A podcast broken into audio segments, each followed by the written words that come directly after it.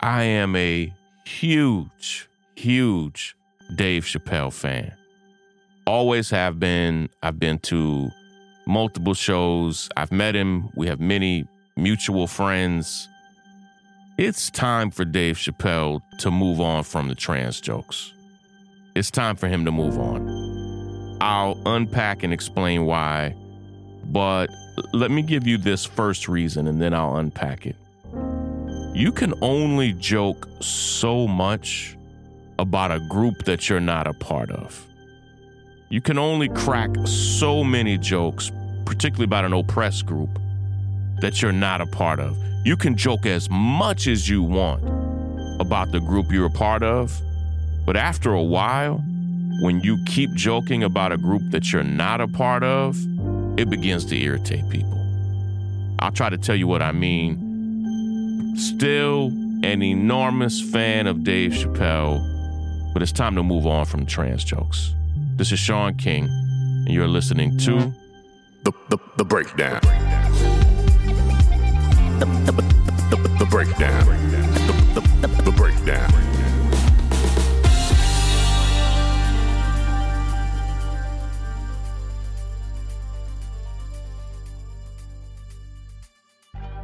Dave Chappelle is, without a doubt, n- not just one of the funniest human beings alive, he is one of the most successful comedians in modern American history. And I- I've been a huge fan of Dave Chappelle my whole life. And I will defend Dave's right and any comedian's right to joke about whoever they want. It is their freedom of speech to tell whatever joke they want. It is also people's freedom of speech to push back, to fight back, to protest, to demonstrate. So everybody has a right to say whatever they want. And listen, people crack jokes on me every single day, and I will defend their right to crack jokes about me. It's just part of American society.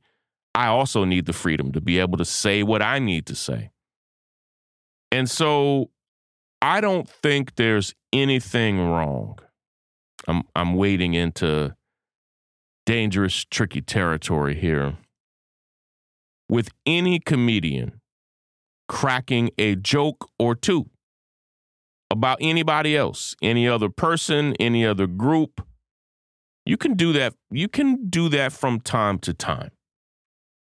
But by and large, if you continue to tell jokes about a group, particularly if it's an ethnic group or some type of identity group, if you continue to tell jokes about a group that you're not a part of, really at their expense, that that can wear thin. Like let me let me break it down a little bit. I know a Jewish comedian that has from time to time told jokes that weave the Holocaust into it. And I thought, like, holy crap, who is this guy and what is he doing? As a Jewish man, he is perhaps the only person who could ever integrate the Holocaust into a comedy set, like even mention it. If anybody from outside that group tries that, rightly so, there's going to be hell to pay. All right? And the same is true. I know a few white comedians who occasionally will crack a joke about black folk at black folks' expense. Now, I don't I don't like it. I don't like it at all. Uh, there are a few very popular white comedians, and 99% of their comedy material is never about black folk. But every now and then they'll crack a joke about black people. And it won't be any black people in the audience. The white audience will will love it up. And listen, it irritates the shit out of me.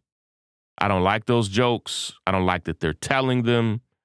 But it's a very tiny fragment of their comedy. And it's something super rare that they do. Because of the pushback that Dave has received not just from the trans community, but from friends and supporters of trans people, because of the pushback that he continues to receive, it looks and feels to me like Dave has dug his heels in and is now insisting on continuing to crack the jokes because people are telling him that he can't and he shouldn't. And because now people are telling him that he can't and that he shouldn't and are are protesting and canceling certain shows and, and pushing back on him like this, to fight back, he's just gonna keep doing it. And I've I've been in a weird spot like that where in some ways people have pushed so hard against Dave that now he is very uncomfortable. And privately, I'm sure, very frustrated that it's gone this way. And instead of moving on, he's just dug his heels in.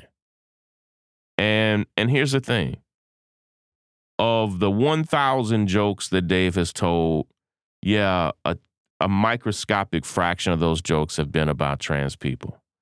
But in Dave's recent comedy, it has been more of a focus. And here's the thing if you want to tell a joke about trans folk and and it's not oppressive or it's not going to cause them here's the thing. People when people say words are violence in a lot of ways what people are saying is sometimes you can say things that degrade people's humanity so much that it could make them more susceptible to violence and anybody that thinks that's not true, you haven't studied American history. Words can cause violence. Of course they can. It's it's the root of what we're uh, investigating and prosecuting on whether or not Trump's words caused the insurrection at the Capitol. Trump didn't break into the Capitol, but did his words inspire it? Did he degrade the humanity of the people in that building so much that it made people fully willing to do ugly things about it and to them. Yes. And my thought on on everything is this. Dave should be able to move on. Dave in in my personal opinion should move on from telling these trans jokes at trans people's expense. And Dave might be able to find a trans person or two who says, hey, I don't mind Dave's trans jokes. But there are enough people who are offended by them and who do feel like it's a problem that it's like, can you can you move on from this? And I would want the same thing.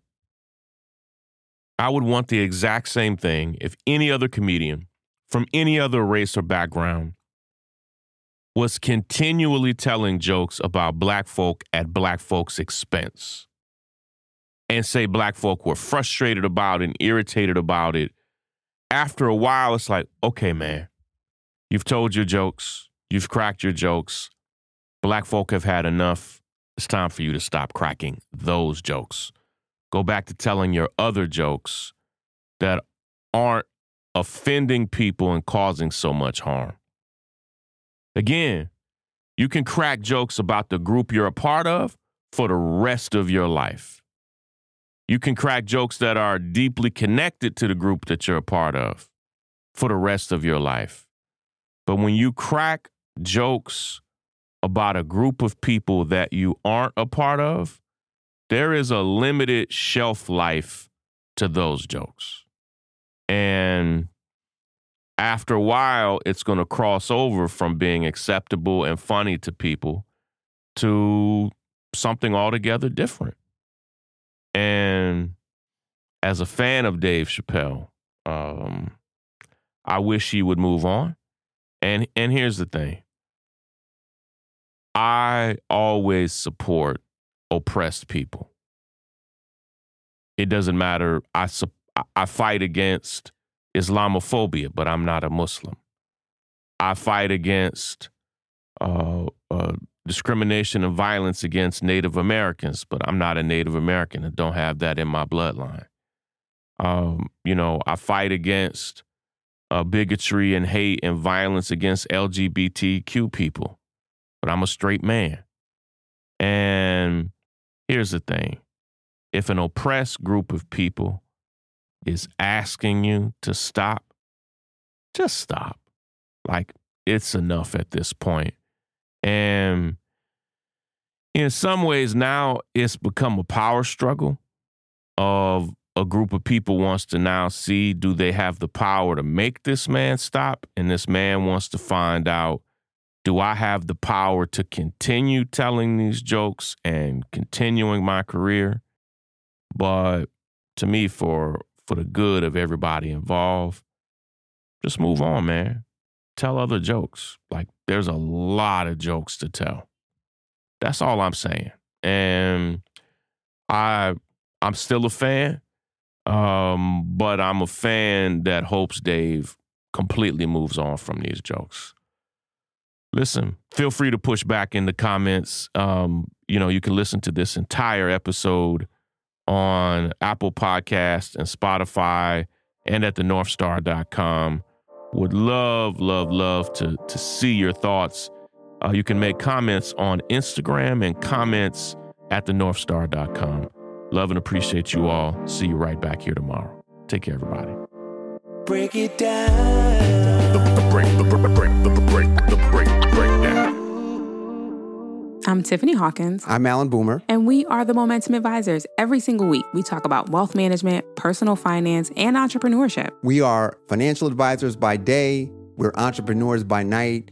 We're building wealth for ourselves, and we want to make sure that you understand how to build wealth in your own family. Tune in for shows like Is Your Money Racist, Retirement Savings, Investment 101. We literally run the gamut on all the things that you need to know about financial wealth, creating a legacy for your family, and really just wealth creation as a whole. What we find is that these conversations are happening, but they're not happening as much as they need to in diverse communities. And so we're bringing a new voice, a new amount of energy, and we want you to tune in. So we bring the tips, we bring the strategy, and we always bring the good news. So make sure you tune in every week to the Momentum Advisors. There's something for everyone. Momentum